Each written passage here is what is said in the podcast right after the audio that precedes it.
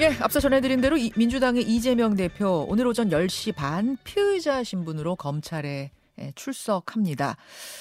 이 길에는 민주당, 민주당 지도부와 최측근 의원들이 동행을 하고요. 지지자들이 총 집결한다고 하는데요. 어, 한 3시간 뒤네요. 3시간 뒤에 이 자리에 함께하는 분, 김남국 의원 연결해서 3시간 뒤를 미리 가보겠습니다. 김남국 의원님 나와 계세요. 네, 안녕하세요. 살고 싶은 도시, 살기 좋은 도시 안산 단원을 김남국입니다. 예, 지금은 어떻게 집이세요?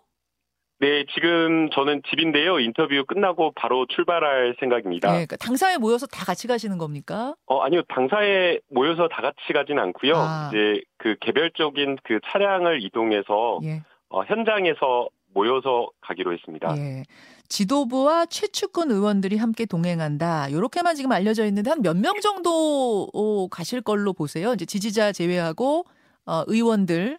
어, 이제 이재명 당대표가 출석과 관련된 여러 이제 회의를 할 때에 어, 본인은 직접 그냥 혼자 나가겠다. 어, 당당히 혼자서 임하겠다. 그리고 어, 아무 사건도 아니고 말도 안 되는 사건이기 때문에 충분하게 직접 소명하겠다라고 하면서 이제 혼자 간다라는 것을 몇 차례 말씀을 하셨었는데요. 어, 어, 그런데 이제 저희가, 어, 같이 함께 어, 당직을 맡아서 일하는 어, 사람들이기 때문에 음. 그 대표님을 어, 이렇게 야, 야당에 대한 검찰의 탄압을 이렇게 받고 있는 그 상황에서 홀로 가게 할 수는 없다라고 해서 음. 어, 같이 함께 하기로 했는데 거기에 대해서 숫자가 몇 명인지까지는 저희가 헤아리지 않고 있어서 어, 어, 몇 명이 딱 온다라고 하는 것은 예. 어, 말씀드리기가 쉽지 않을 것 같습니다. 그 최고위에 참석하는 지도부는 다 오시는 거예요? 어, 그것도 저희가 뭐, 그것도? 뭐, 와라, 마라, 이렇게 하는 게 아니라서, 어, 어. 어, 시간이 일정이 되시는 의원님들은 다 예. 함께 할 거라고 저는 생각이 됩니다. 네. 어, 그래도 대충 이제 뭐 연락망으로 아유 뭐 어디 어디서 어떻게 만나요 이렇게 얘기하다 보면 대충 손가락이 세어지잖아요. 김나국 의원님 보시기엔 대략 몇 명 정도는 오실 것 같다 예상하세요? 어제 이제 국회 나올 때도 이제 기자분들께서 그 질문을 하셨었는데요. 네. 어, 대표님은, 어, 어, 사실은 국회 현안이 많기 때문에 여러 음. 의원님들이 하고 있는 일에 충실하게 해달라는 것이 이제 대표님의 요구여서 음. 어, 아마 뭐 누가 나온다 안 나온다 이게 또 언론에서는 관심일 거라고 생각되지만 예, 예. 숫자 자체에 큰 의미는 없을 거라고 저는 생각이 됩니다. 알겠습니다. 네. 아, 사실은 이제 혼자 출석을 하느냐, 장- 당 지도부 전체가 동행하느냐, 혹은 현역 의원 몇 명이 더 같이 가느냐는 보기에는 큰 차이가 있습니다. 그래서 아마 논의도 많이 하셨을 텐데요. 어, 근데 박지원 전 비대위원장 SNS에다 이렇게 올렸던데, 혼자 가셔라. 다시 말해서 당 전체가 소위 이재명 리스크에 묶이는 게 바람직하지 않다. 뭐 이런 취지 같습니다. 이게 이제 지지자들한테는 굉장히 든든한 장면이지만 또 다른 국민들에게는 방탄의 모습으로 비춰질 수도 있다는 점 이런 걸 좀 우려하는 목소리도 있는 것 같아요. 어떻게 보세요? 네, 어, 정당이라고 하는 것이 어, 같은 어떤 정치적 지향 그리고 정책 방향 이런 것을 함께하는 사실 어떻게 보면 정치적 동지이거든요. 음, 어, 그렇기 때문에 뭐 어려울 때나 힘들 때나 오히려 힘들 때 함께 하는 것이 정치적 동지의 입장이 아닌가라는 생각이 듭니다. 어, 아, 특히나 수사받는 어떤 사건, 사안이 어떤 것이냐에 따라서 저는 평가가 달라질 것으로 보이는데요. 예, 아, 지금 어, 이재명 당대표에 대한 여러 수사를 보게 되면 한동훈 법무부 장관이 이재, 이재명 당대표 사건이 가 있는 그 해당 수사 부서들만 예. 전부 다 윤석열 라인들의 측근들로 배치하고 그러고 나서 다시 재수사를 하면서 진술이 바뀌고 압수수색 계속 무리하게 들어가면서 심지어는 수원지검 같은 경우에는 본인이 발령된 지 두 달 만에 수사주의 지휘 중인 차장검사까지 바꿔가면서 자천성 인사로 바꿔가면서 먼지 나올 때까지 털고 먼지가 안 나오면 아예 먼지를 묻혀서라도 사건을 만들어내는 그런 수사를 하고 있기 때문에 음, 아, 이럴 때는 저희가 함께 단일 대우로 같이 도와주고 뭉쳐주는 것이 음. 아, 바람직하지 않냐 이렇게 보고 있습니다. 힘들 때 함께하는 게 진짜 동지다라는 생각을 가지고 있다 이 말씀이시고 이사 이 수사를 어떤 야당 탄압, 뭐 정적 제거의 목적 아닌가라고 의심하고 있는 상황이기 때문에 함께 가는 거다 그런 말씀이세요.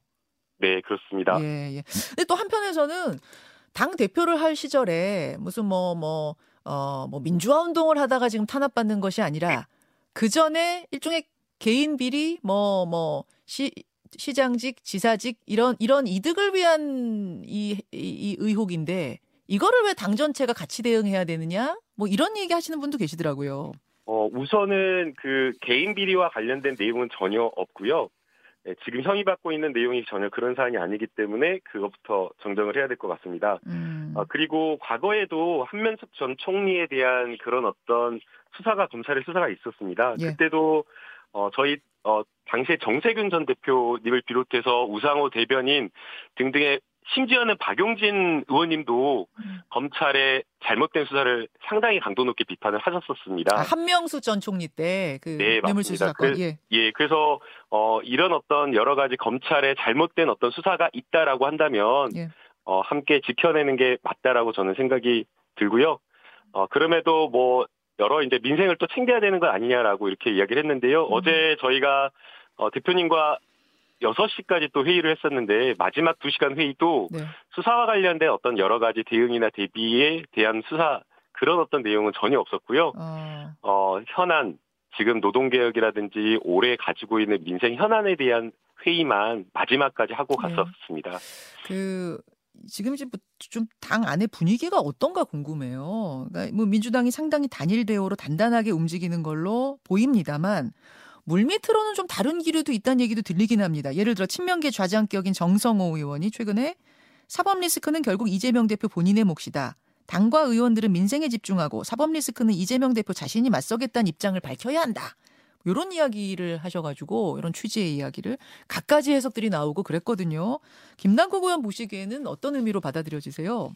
이제 언론에서는 뭐 김영진 의원이 뭐 핵심 측근인데 떠났다. 음. 뭐 종성 의원님도 갑자기 다른 말 하는 거 아니냐라고 하면서 자꾸만 이제 갈등이 있는 것처럼 분열을 조장하는 기사를 쓰고 있는데요. 어, 어 정성 의원님 그 중앙일보 기사 나왔을 때 예. 그날 예. 아니 정성 의원님이 아니라 김영진 의원님 그 중앙일보 기사 나왔을 예. 때 정말 어처구니없고 황당하다라는 어, 그 말을 했었고요. 역시나 어. 마찬가지로 정성 의원님도 그 해당 발언이 이재명 당대표가 했던 발언과 똑같은 맥락입니다. 음. 어, 전혀 문제가 없는 사건이고 오히려 성남FC 사건 같은 경우에는 시와 그다음에 성남FC의 운영이 잘 된 어떤 어, 시의 그런 어떤 잘된 걸로 평가해야 되는 그런 것이기 때문에 음.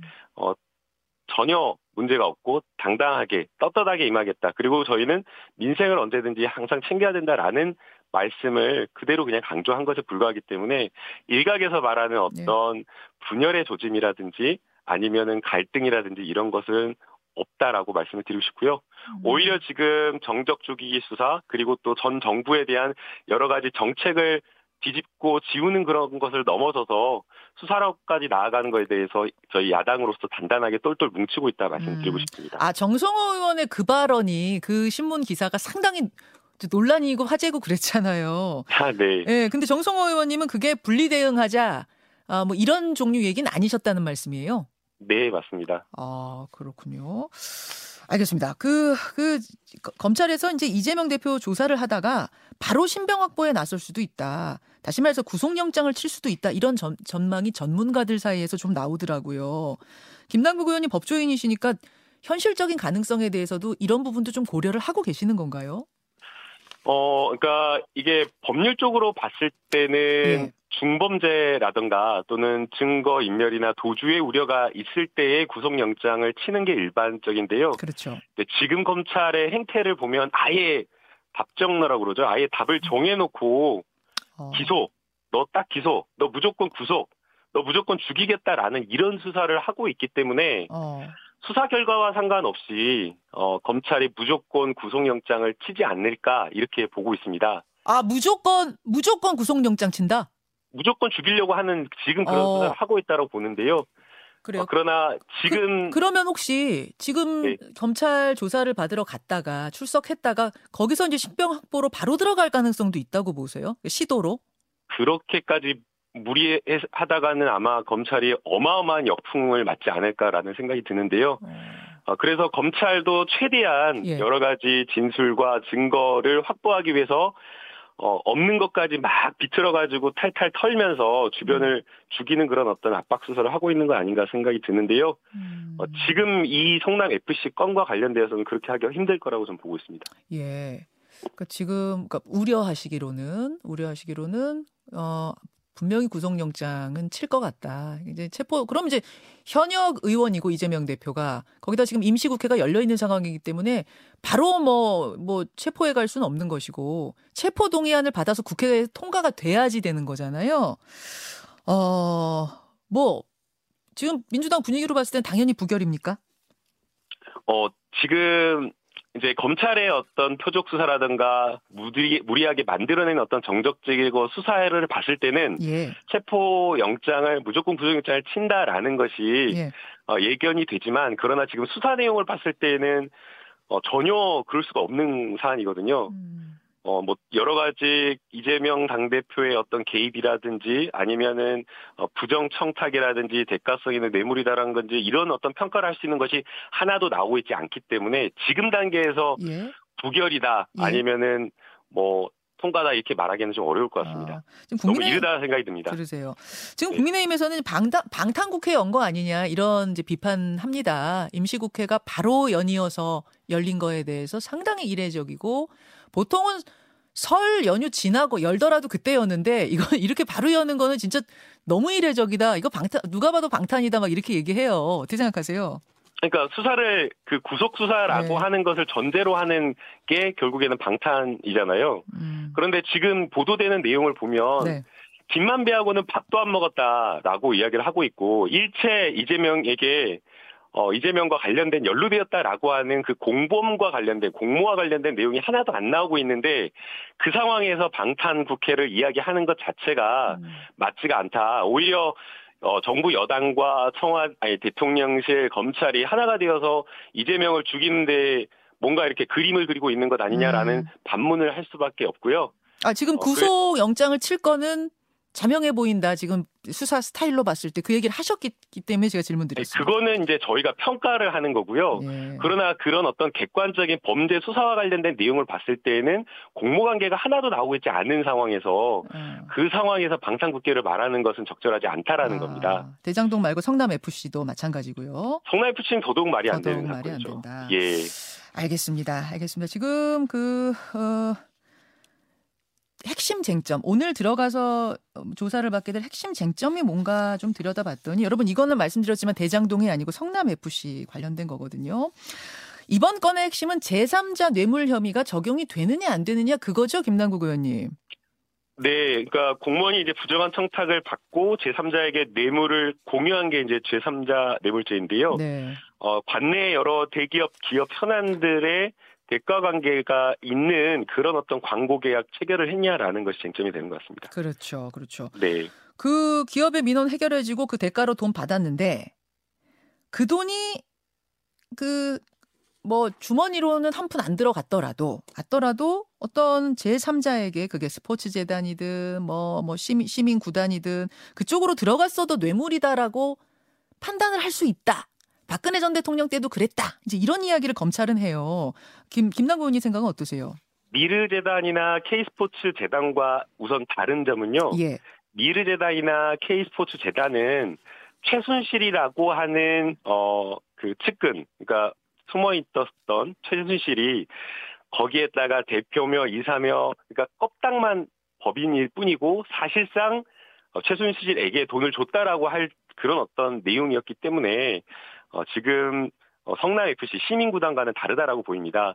지금 이 성남 FC는 시민의 세금으로 운영되는 그런 어떤 구단이기 때문에 네. 성남 FC의 광고 계약을 체결하는 것은 어, 누가 제3자, 어떤 음. 다른 어떤 사람들이 이익을 본 것이 아니라 시민들이 이익을 본 것이기 때문에 이것을 뇌물로 본질적으로 보는 것은 맞지 않다라고 보이고요. 음. 오히려 공적으로 공공의 이익을 얻은 것이기 때문에 네. 뇌물죄의 본질과는 다르다라고 보입니다. 바로 이제 그 부분에서 약간 법조인들 시각이 다른 것 같더라고요. 예. 좋은 일, 공익을 위해서 이렇게 됐으면 그게 어떻게 뇌물이냐라는 것과 하다못해 양로원 보유권이 득을 봤어도 뇌물은 뇌물인 거다. 뭐 이런 시각들이 좀 이게 지금 다 다르던데. 그 부분이 최대 쟁점이 되겠네요, 오늘. 그거 그거 쟁점이고요. 예. 그거 더 하나 더 나아가서 예. 대가성이 있는 광고 계약이냐도 예. 쟁점입니다. 그렇죠, 이게 그렇죠. 그냥 단순한 후원이 아니라 네. 어, 광고비가 광고를 실제 했고 그 다음에 광고 계약을 체결한 것이고요. 또 광고 효과가 있었고 네. 그리고 이제 인허가 관련되어서 맞닿아 있는 것이 없기 때문에 대가성이 더 먼저 다투게 될 쟁점인 것 같습니다. 대가성이 있느냐 없느냐 보고 대가성 있다고 쳤을 때는 그러면은 어 이것이 제3자에게 진짜로 득이 된 거냐 아니냐 뭐 이런 부분들을 본다 이 네, 말씀. 그리고 이제 그 아까 말한 대로 뭐 양로원이나 이런 곳에 예. 지는 어떤 공공의 이익을 이것을 이제 과연 예. 예. 어 제3자 뇌물죄로 볼 수 있느냐가 문제인데요. 민원을 해결해 줬으면 그러니까 이제 민원을 해결해 준 것과 상관없이 음. 일단은 예, 지자체 단체장들이 보통 다 관내의 어떤 기업들을 유치하기 위해서 혜택을 주거든요. 음. 법인세 깎아주고 심지어는 땅을 무상으로 주고 뭐 이렇게 하면서 뭔가를 해주고 이런 것들 노력을 하는데 그러한 어떤 공공적인 공공의 이익을 위한 노력 자체를 이렇게 제3자 뇌물죄로 평가를 하면 과연 어떤 지자체 단체가 일할 수 있을지라는 생각이 들고요. 알겠습니다. 어, 그리고 이제 성남 FC뿐만 아니라 예. 시간이? 두산건설, 뭐 예, 예. 대구 FC 등등 여러 사안이 너무 많습니다. 그러면 그런 것들은 수사를 하나도 안 하고 이재명만 아, 이렇게 소환 조사하는 게 과연 법의 형평에 맞는지 정의로운지 여기까지. 이것도 따져봐야 될 것 같습니다. 말씀 듣겠습니다. 고맙습니다. 네.